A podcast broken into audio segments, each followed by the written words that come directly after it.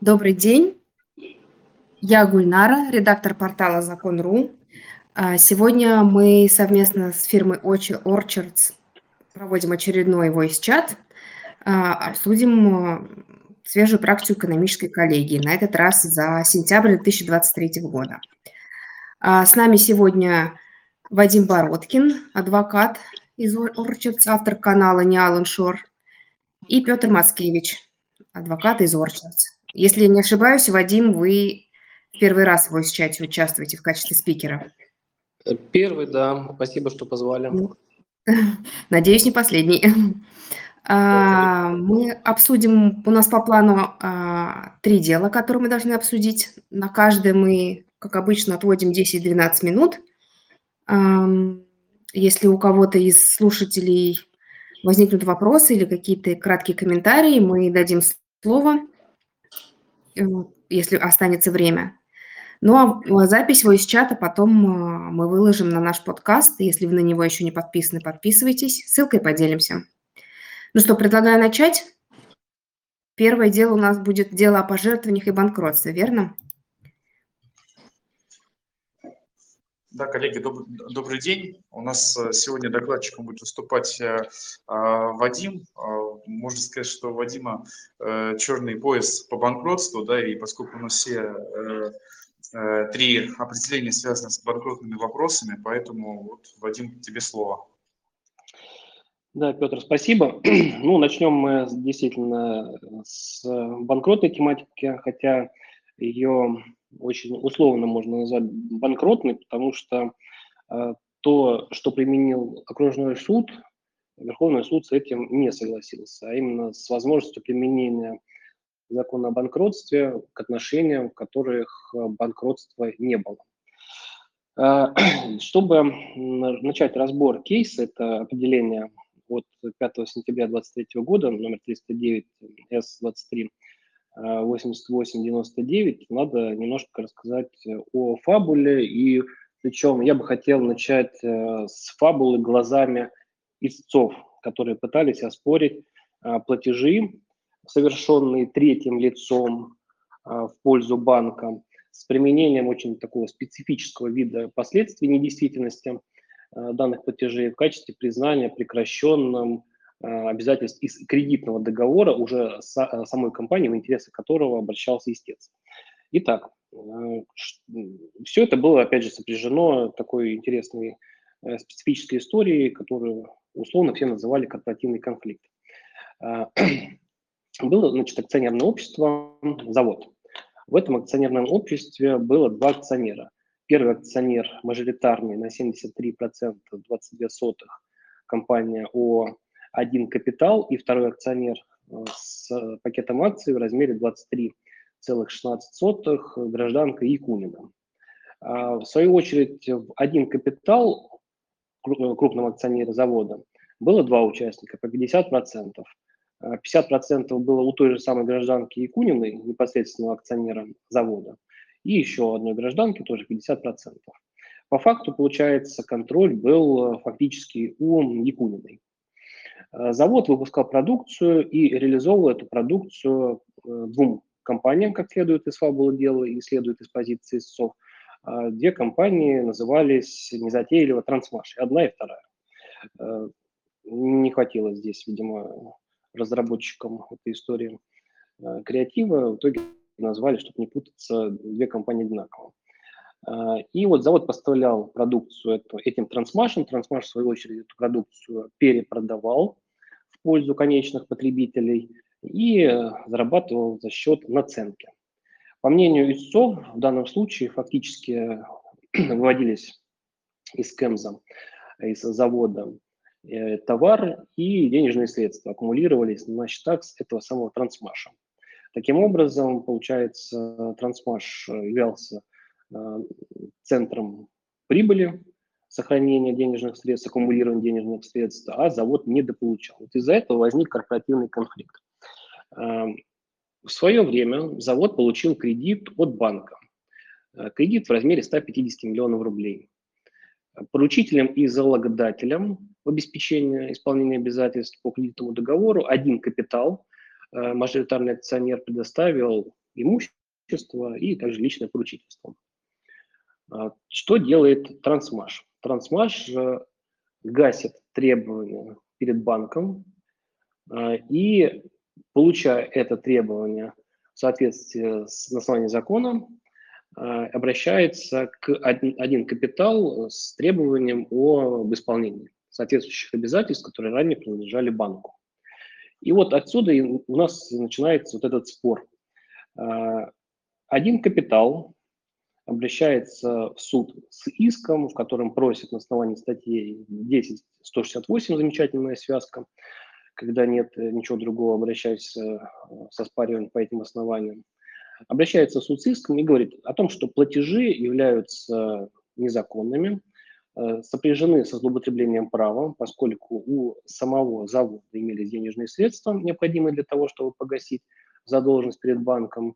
В данном случае все это было сделано со злоупотреблением для того, чтобы вот обратиться как раз э, с требованием к один капитал, как поручителю и залогом э, дателю. Кроме того, по мнению истцов, в данном случае фактически Трансмаш э, заплатил, исполнил обязательства перед банком не за счет собственных средств, а за счет средств самого завода, поскольку э, Трансмаш фактически являлся таким промежуточным звеном, на котором аккумулировались денежные средства за счет получаемой э, прибыли, которая в действительности должна была направляться заводу. Но из-за вот этого самого корпоративного конфликта и регулярного вывода денежных средств Э, эти самые денежные средства в виде прибыли возвращались не заводу, а вот промежуточному звену. А, и вот тут такая вот фабула, такое вот основание для иска. Суд первой инстанции, суд апелляционной инстанции, окружной суд поддержали позицию истцов. А, что интересно, в данном случае суды посчитали, что действительно имеет место злоупотребление. Суды посчитали, что в действительности денежные средства, которыми было произведено исполнение, Э, хоть и э, исполнялись трансмашем, но эти денежные средства, по сути, принадлежали заводу. Вот такой вот вывод. И исходя из данных э, обстоятельств, окружной суд резюмировал, что в данном случае также подлежит применению статья 170 Гражданского кодекса, посчитав, что в данном случае вот этот платеж являлся сделкой, прикрывающей какую-то иную сделку, хотя вот прямо не указал, какую иную сделку здесь прикрывал этот платеж. А, в чем здесь была притворность. И также вот самое интересное, суды посчитали возможным применение положения статьи 61 прим. 1 закона о банкротстве а, в качестве оспаривания, в качестве оспаривания данных платежей. То есть вне банкротных оснований, вне банкротства применили суды положение закона о банкротстве, об оспаривании платежей. То есть платежи у нас прямо допускается оспаривать в рамках дела о банкротстве, а, платеж, будучи исполнением, то есть распределительной сделкой, а, под вопросом, можно ли его оспаривать или нет. То есть есть практика разная совершенно, то есть и, и применительно к платежам, и применительно к иным каким-то распределительным действиям, когда э, стороны оспаривают не само основание, э, не саму сделку, э, договор, соглашение, а некое исполнение. То есть практика такая есть. И вот здесь вопрос встал, а можно ли в данной ситуации, в принципе, это оспаривать? Вот э, суды нижестоящих инстанций посчитали, что можно, и применили э, ту норму права, которая это прямо допускает, закон о банкротстве. Верховный суд с таким подходом не согласился, судебный акт отменил, и к каким выводам пришел? Во-первых, судебный акт получился достаточно объемный. Верховный суд у нас, э, как правило, не очень любит писать много, то есть краткая фабула, с чем не согласен, и некий вывод, посыл для практики. В данном случае Верховный суд уделил большое внимание фактическим обстоятельствам, потому что ну, это требовало, в принципе, дела, проанализировать и указать, что конкретно было, и какие здесь, по мнению Верховного суда, были допущены нарушения. Что касается фактов, прежде всего Верховный суд указал, что исполнение трансмашем обязательств за завод было основано на статье 313 и было, по сути, возложение. То есть в материалах дела было представлено письмо, котором завод попросил исполнить обязательства, свои обязательства перед банком. Соответственно, в данном случае Верховный суд констатировал, что исполнение являлось законным, банк обязан был принимать такое исполнение. Это первое. А, Верховный суд эм, посчитал неправильным вывод, незаконным вывод э, окружного суда возможности применения статьи 170 о притворности сделки, указав, что окружной суд, указывая на притворность, не указал, а что конкретно прикрывало данное исполнение, какую иную сделку. Кроме того, Верховный суд обратил внимание на то, что при заключении притворной сделки стороны, обе стороны, и один контрагент, и второй контрагент Э, заключают сделку с целью прикрытия другой сделки. В данном случае Верховный суд э, не увидел оснований, которые бы позволяли прийти к выводу, что банк что-то пытался прикрыть. Он получал исполнение в рамках кредитного договора, и на его стороне никаких злоупотреблений допущено не было. И более того, как опять же Верховный суд э, отмечает, что банк обязан принимать такое исполнение в силу статьи 313. И Верховный суд категорически не согласился с возможностью применения закона о банкротстве, к данным отношениям, указала на то, что данный закон применяется строго в случаях и применительно к банкротным делам, вне банкротства он подлежит, не подлежит применению. В целом вывод, э, мне кажется, обоснованный, правильный. Закон о банкротстве не может регулировать иные отношения, не может использоваться для оспаривания сделок э, по э, тем основаниям, которые прямо в женском законодательстве не урегулированы. То есть из закона о банкротстве мы не можем в данном случае подчеркнуть какие-то нормы, которых нет в общегражданском законодательстве. И Верховный суд здесь также отмечает, указывает, что да, по сути, истец выбрал ненадлежащий способ защиты, потому что закон о банкротстве неприменим. И вот здесь важно, Верховный суд фактически говорит, что и исполнение оспаривать нельзя. То есть вот это самое исполнение, это не сделка, не сделка, да, какое-то сделкоподобное действие с точки зрения э, таких основ теории, но не сделка и оспоренное исполнение быть не может. Ну, в общем, вот такой подход, э, не совсем оно в духе э, всей практики. Хотелось бы увидеть от Верховного суда какой-то прорывной позиции. Здесь прорывной позиции э, мы не видим, а видим то, что Верховный суд фактически очень формально смотрит на вещи, говорит, что закон о банкротстве неприменим, хорошо, с этим согласны. Э, но почему в этой ситуации, когда Э, действительно фабула показывает некое недобросовестное поведение с созданием промежуточных, промежуточных звеньев, которые зарабатывают, зарабатывают а завод недополучает прибыль, непонятно. Верховный суд попытался здесь ситуацию немножко сгладить, указав на то, что, по сути, мы имеем дело с корпоративным конфликтом, с корпоративным спором, но так и используйте в этой ситуации способы защиты, которые предусмотрены корпоративным законодательством, и при, даже не намекая прямо указывает Верховный суд, вот есть положение о, об оспаривании сделок с заинтересованностью. Ну вот, наверное, нужно было в этой ситуации оспаривать письмо как сделку с заинтересованностью. Ну вот здесь опять же мы возвращаемся к тому, что если у нас э, исполнение нельзя оспорить, и Верховный суд говорит, что в общегражданском смысле это не сделка, то письмо ну, тем более не является сделкой. А, но, тем не менее, вот, вот такой вот подход очень формальный, на мой взгляд, и прямолинейный. Спасибо тебе за освещение. А, меня сразу вот я полностью разделяю позицию о том, что оспаривать платежи вне, дела, вне рамок дела банкротства категорически нельзя. А вот по поводу 313 я хотел немного просуждать. Но вот в этом деле получается, что у нас вот как раз один капитал, да, как раз основной пострадавший от всей этой, можно выразить, схемы, да, поскольку он является поручителем. И с него, вот там даже Верховный суд э, ссылается, что в другом деле с него пытались взыскать как раз э, деньги напрямую, как с поручителя. А, и а, получается, да, что как ему тогда защищаться вот от этой, от этой всей недобросовестности?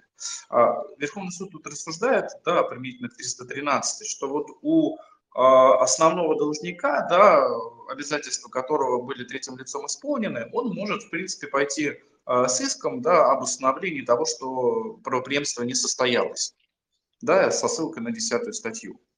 А, вот. А тут у нас э, интерес не должника основного, а поручителя. Вот как ему быть, как ему защищаться тогда? Вот э, в том-то и дело, что Верховный суд, он критикует выбранный способ защиты, указывает, э, ну, справедливо указывает, что имеет место корпоративный спор, все об этом указывали, все стороны конфликта, э, и как бы намекает на то, что нужно использовать именно корпоративный способ защиты. Вот один капитал является в данной ситуации акционером завода. И, следовательно, как Верховный суд говорит, что есть, есть у нас разные способы защиты корпоративные, есть в том числе вот возможность э, оспаривания сделок, в том числе по основаниям заинтересованности. Вот, видимо, по мнению Верховного суда, нужно было пойти именно по этому пути каким-то образом э, или, или оспаривать поручение возложения на трансмаш, хотя я не очень понимаю, как это можно сделать, если такой, казалось бы, более понятный способ защиты выбрал, э, выбрал один капитал, который, в принципе, укладывается в логику, в логику происходящего. То есть почему нельзя оспорить исполнение? Э, да, у нас э, там, давно, с нулевых годов, идет спор о существовании распорядительных сделок, о возможности там, их квалификации, возможности их оспаривания.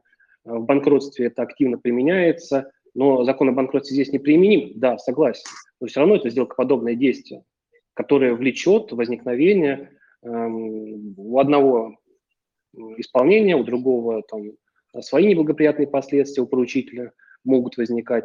Э, здесь поэтому подход не очень непонятен, почему исполнение нельзя в данной ситуации оспорить. Да, хорошо, не по закону о банкротстве, но 10.168 как раз палочка-выручалочка, которая дает возможность оспаривать э, разного рода сделки, сделкоподобные действия.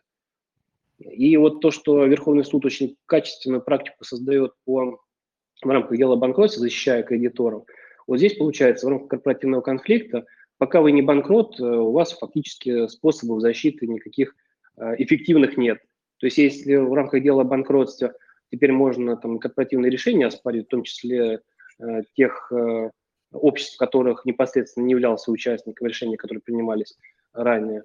Прокалывать корпоративную вуаль можно, то есть максимально возможные мероприятия совершать для защиты своих интересов, то здесь в рамках корпоративного конфликта, очевидного корпоративного конфликта с очевидным экономическим интересом, который подлежит защите, здесь Верховный суд говорит, нет, давайте очень так формально смотреть на вещи. Поэтому непонятно, как э, один капитал должен свои права защищать, пытался защитить, выбрал как мне кажется, в целом подходящий способ защиты. вот Верховный суд э, с ним не согласился. Это... Коллеги, давайте потихоньку переходить уже к следующему давайте. делу. Следующее дело у нас будет... Давайте про пожертвования. Давайте, дело о пожертвованиях и банкротстве. Поругали Верховный суд, похвалим Верховный суд. Mm. Вот если предыдущее дело действительно вызвало у меня ну, много непонимания, то эм, здесь надо э, похвалить, мне кажется, Верховный суд, потому что проблематика, она существовала, несмотря на то, что, насколько я понимаю, это первое дело, которое дошло до именно эконом-коллегии, которое было связано с пожертвованием. Но на практике достаточно много кейсов, когда э, разные учредители, не только благотворительные фонды, но и в иные некоммерческие организации предоставляют имущество, которое необходимо для Уставных целей деятельности соответствующих, соответствующих организаций. И вот суды, на мой взгляд, э, не всегда корректно подходят к разрешению споров, рассматривая их как классические споры, где вот пострадали кредиторы из-за каких-то конкретных действий по там, передаче какого-то имущества некоммерческой организации, без разбора о том, что, что же это за имущество было и для чего оно было нужно. Э, в данном случае Верховный суд э, очень качественно разобрался и ответил на целый ряд вопросов, которые существовали в практике. Если вот коротко озвучить фабулу этого дела, э, была заключена сделка между обществом, производственная компания, и благотворительным фондом договор займа. Назвали эти стороны договором займа. Кроме данного договора займа было заключено еще также дополнительное соглашение о переводе, э, о переводе обязанности на другую компанию со стороны, соответственно, между благотворительной организацией и третьим лицом. Долг был переведен. Э, в самом договоре займа было предусмотрено, что э, в случае, если в течение установленного договором срока благотворительный фонд э, не перечислит полученные денежные средства на цели пожертвования э, третьим лицам, то в этом случае благотворительный фонд обязан вернуть э, заем и выплатить проценты, предусмотренные договором. В данном случае благотворительный фонд, как следует из фабулы, свои обязательства выполнил, то есть на те цели, на которые предоставляли денежные средства по договору займа, они были использованы, денежные средства были перечислены организациям, которые входят в РПЦ. И после чего стороны заключили сделку, передали этот долг на третье лицо. А суды посчитали, что в данном случае был причинен вред кредиторам. А, при этом э, между срок заключения самого договора займа и предоставления денежных средств и с эм, момента э, принятия заявления о банкротстве должника прошло более года, и суд, соответственно, применял э, правила о подозрительности сделки, но, тем не менее, усмотрел, что в данном случае имеются условия для того, чтобы договор займа признать недействительным и денежные средства взыскать из благотворительного фонда. Что позволило эм, судам прийти к такому выводу. Суды э, усмотрели, что имеет место фактическая аффилированность, поскольку один из учредителей благотворительного фонда являлся аффилированным лицом с производственной компанией, взаимодавцем. Вот суды посчитали, что здесь есть аффилированность, есть заинтересованность. Кроме того, посчитали, что это был вывод денежных средств в форме, по сути, дарения. То есть э, денежные средства были выведены без получения какого-то положительного результата. И все об этом должны были знать, что причиняется тем самым вред э, кредиторам. И, э, сам, сам производственный, и сама производственная компания, и благотворительный фонд. Верховный суд с таким подходом нижестоящих судов не согласился. И вот какие важные выводы были сделаны, которые могут быть в последующем использованы при аналогичных спорах. Во-первых, суд критически, Верховный суд критически отнесся к возможности применения по аналогии к некоммерческой организации благотворительного фонда эм, правил о заинтересованности. Э, Верховный суд напомнил, что фонд является специфической э, организацией, и здесь необходимо учитывать э, особенности организационно-правовой формы фонда. В данном случае тот, кто выступает учредителем, фактически никакого контроля, корпоративного контроля не получает в силу того, что фонд является учреждением, а не корпорацией. То есть э, нет э, лиц, которые участвуют в данной организации, имеют возможность как-то влиять на принимаемые решения, на Э, выборы президента, совета. И поэтому те правила, которые есть э, и которые применимы для корпорации, в данном случае к учреждению не применимы. Более того, Верховный суд э, обратил внимание на то, что неправильно квалифицировать сделку по ее названию. Если стороны назвали договор договором займа, это еще не значит, что это договор займа. Нужно почитать, что там внутри этого договора написано. И исходя из э, всех соглашений, которые были представлены, суд пришел к выводу, что надлежащей правовой квалификацией данных правоотношений является правоотношение из э, договора пожертвования, которые предполагают достижение определенной цели. И вот как раз э, это позволило суду прийти к выводу о том, что э, поскольку это не заем, то вывод судов о причинении вреда кредиторам, он является некорректным. В данной ситуации благотворительный фонд, э, будучи разумным участником оборота, не должен совершать никаких действий, направленных на получение информации о том, о финансовом состоянии жертвователя, не должен был какую-то дополнительную проверку осуществлять, поскольку это не входит в обязанности того лица, которому жертвуют для последующей передачи денежных средств конечным получателям. В данной ситуации Верховный суд – учел, что фонд, получив пожертвование, перечислил данные денежные средства. То есть они прошли фактически транзитом. И выгодоприобретателем в данной истории сам благотворительный фонд не является. А, вот такой вот подход, на мой взгляд, здесь Верховный суд надо а, похвалить, потому что подход максимально взвешенный. Да, можно сказать, что в данной ситуации интересы кредиторов затрагиваются, потому что зачем компания, у которой финансовый кризис, имущественный кризис, э, находится там, возможно, при банкротном состоянии, занимается пожертвованием, но тем не менее у нас государство социальное, согласно Конституции, и в данной ситуации, раз уж мы применяем положение закона о банкротстве, которое предполагает установление определенных условий для оспаривания сделки, одним из условий является цель причинения вреда и знание контрагента о цели должника причинить вред кредиторам, в данной ситуации нет никаких оснований для того, чтобы это условие считать доказанным. Поэтому такой подход. Вадим, спасибо.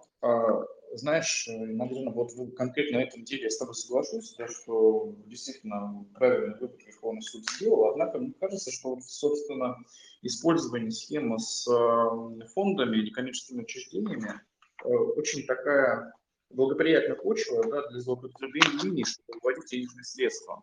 Вот как тебе кажется, а нужно ли э, судам э, вообще, в принципе, а, проверять, а на каком основании было сделано пожертвование, да, что, что, какие были предпосылки для этого, да, допустим, там, каждый год общество пожертвования осуществляет, или там был какой-то план или запрос, а, проверять фактическое исполнение фондом, а, куда он эти деньги потратил, и не приведет ли это к тому, что суды, э, вот ориентируясь на это определение, будут как бы э, менее критично относиться к э, вот таким схемам? Это первый вопрос. И второй вопрос, а поменялось, поменялось бы решение Верховного суда, если бы на срок был другой, не больше года, да, а, допустим, там год, несколько месяцев? Как ты думаешь? Ну вот если первый вопрос, попробовать на него ответить, не Приведет ли это к каким-то э, несправедливым решениям, если суды будут э, просто ориентироваться на то, что пожертвование – это хорошо? На мой взгляд, э, ответ должен быть отрицательным. Если в этом случае просто получается, не надо ничего делать хорошего, если вот это хорошее потом может быть извращено. Верховный суд пришел, на мой взгляд, абсолютно обоснованным выводам, основываясь на конкретных обстоятельствах. Если были бы обстоятельства иные, то, наверное, а, нужно было бы по-другому посмотреть на эту ситуацию. В данном же случае не было никаких оснований для вывода об именно намерении причинить вред. Благотворительный фонд получил деньги, и все эти деньги направил на те цели, которые предусмотрены его уставом. Поэтому никакого обогащения не возникло. А, те получатели денежных средств, они тоже вряд ли могут вызывать какие-то сомнения а, в, в их добросовестность организации э, Российской Православной Церкви. Поэтому, на мой взгляд, в, данном, в данной ситуации все просто. Но опять же, у нас Верховный суд, он а, формулирует эм, ну, правовые позиции, а вот э, то, что идет, э, так скажем, обитер диктум, вот мимоходом сопутствует, это нужно все-таки все понимать, что правовая позиция, что текущих условиях с такой фактурой э, пожертвование э, является законным и права кредиторов не нарушает. Если будут другие фактические обстоятельства, ну, значит, надо их оценивать. В каждом конкретном деле может быть своя специфика. Но здесь подход был именно, во-первых, и в неправильной квалификации правоотношений, из которых э, возникло это пожертвование. И суды не учли организационно-правовую форму фонда, не учли транзитное движение денег, и конечных э, получателей, не учли то, что вообще никаких доказательств не было представлено, которые бы подтверждали вот, цель причинить вред и знания, знания, должник, э, знания благотворительного фонда о такой цели. Ну, при таких условиях ну, просто нет условий, предусмотрено статьей 61 прим. 2 закона о банкротстве для оспаривания сделки. По второму вопросу, по второму вопросу, напомните, пожалуйста, какой второй вопрос был? Второй вопрос по срокам, если бы срок был... Вот, а, срок, да. А, ну, опять же, здесь можно гипотетически просуждать, что было бы, если бы. А, ну, вот, наверное, самая главная сделка, сделка с предпочтением, да, если там особенно в, в, там, до месяца или после принятия заявления о банкротстве было пожертвование. Но опять же, здесь нужно смотреть на обстоятельства. Все-таки пожертвование предполагает э, безвозмездность я даю для там, определенных целей, э, но не исполняю свое обязательство перед кем-то, преимущественно перед кем-то. Поэтому, ну, как минимум, здесь вот э, с этой точки зрения можно посмотреть, создается ли какое-то преимущество кредитора. Э, но, конечно, сама по себе ситуация, когда в состоянии банкротства, предбанкротства компания вместо исполнения своих обязательств перед кредиторами кому-то что-то жертвует, но это не, не, само по себе не совсем правильная ситуация, поэтому нужно смотреть, если это э, сделка, если это исполнение э, подпадает э, под квалификацию статьи 61 прим. 3 закона о банкротстве, здесь, мне кажется, порассуждать можно и в другом ключе, что так делать нельзя. Но опять же, здесь вот кто, кто, кто, кто, кто получил исполнение? Благотворительный фонд, ну просто мимо него прошли эти деньги. На его счетах особо не оседали. Транзитом получили э, другие получатели, конечные получатели. Поэтому вопрос, Коллеги. кто в данной ситуации обогатился, получил исполнение. Да.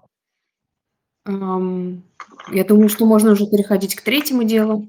Вот у нас Да. единственное было после первого обсуждения, один из слушателей поднимал руку, хотел что-то сказать или спросить, но куда-то пропал. Поэтому, а, Дмитрий, если вы нас еще слушаете, дайте знать, мы вам дадим слово. Ну, да, давайте к третьему делу перейдем, и если получится, тогда вернемся к вопросу Дмитрия. Да. А, Третье дело. Значит, э, в первом деле похвалили, э, поругали, во втором похвалили, в третьем деле э, задумаемся. Задумаемся. Здесь ситуация э, в соотношении э, положений и норм главы 3 прим 2 закона о банкротстве, которая посвящена субсидиарной ответственности. А Фабула дела сводится к следующему. Есть должник, юридическое лицо. У этого юридического лица, как установили суды, был один бенефициар, единственный участник и единственный исполнительный орган в лице одного и того же физического лица.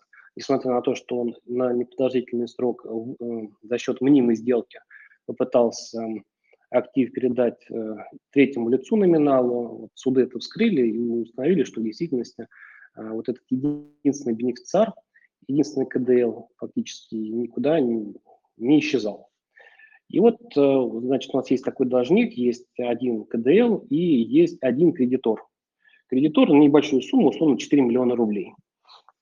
В рамках дела о банкротстве конкурсный управляющий обращается в суд с иском, основанным на статье 61 прим. 20 закона о банкротстве.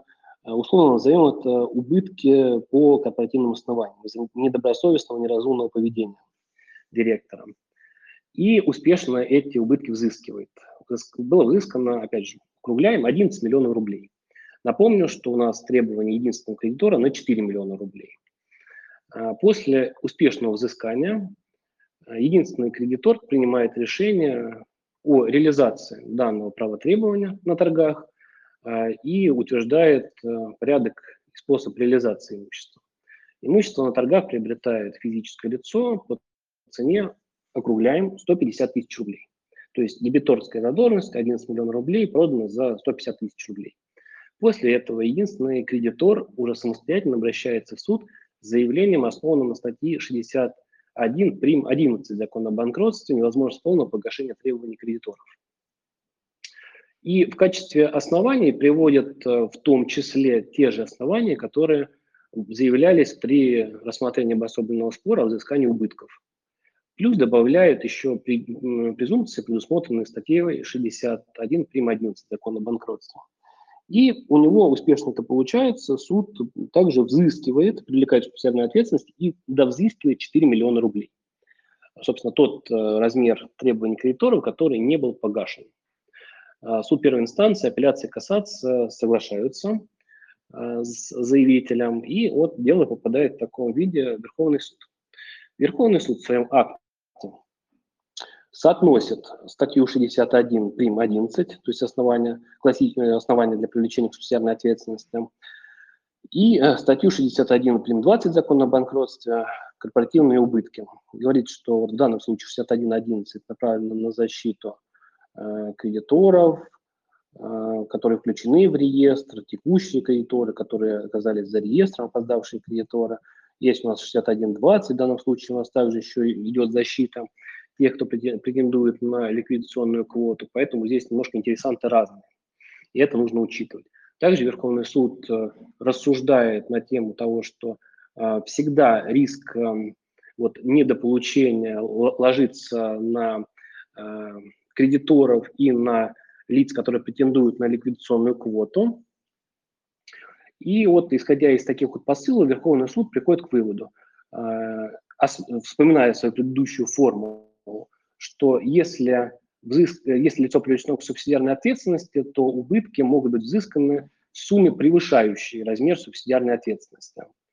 И вот, исходя из всего этого, Верховный суд приходит к выводу, что в данном случае а, взыскание является неправомерным, неправомерным.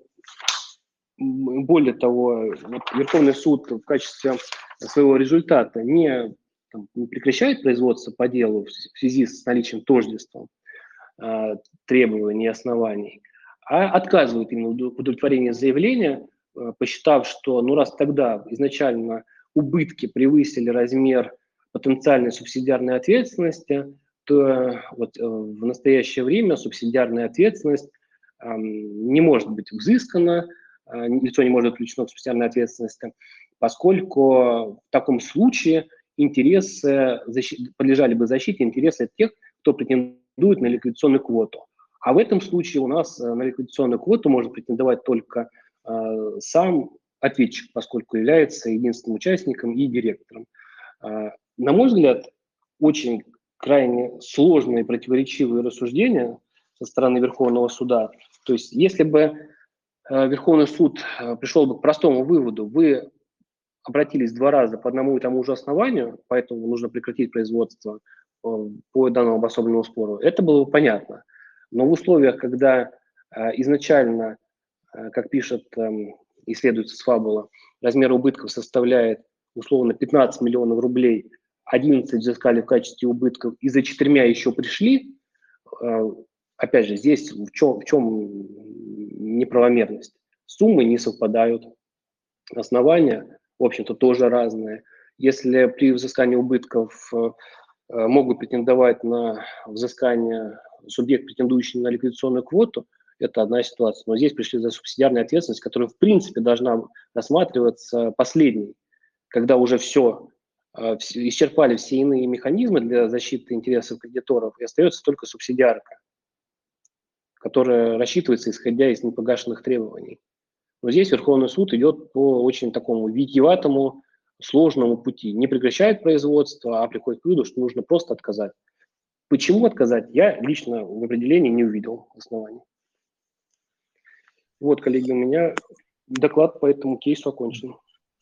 Вадим, буквально два слова я скажу. Мне кажется, все-таки здесь э, основания это разные, да, что субсидиарная ответственность, она определяется после того, как э, решается вопрос о том, сколько, какая стала задолженность после, до, э, перед распределением имущественной массы, да, а убытки э, здесь все-таки э, э, взысканы с э, КДЛ были за что? За то, что он снимал деньги со счетов общества на сумму 11,5 миллионов рублей.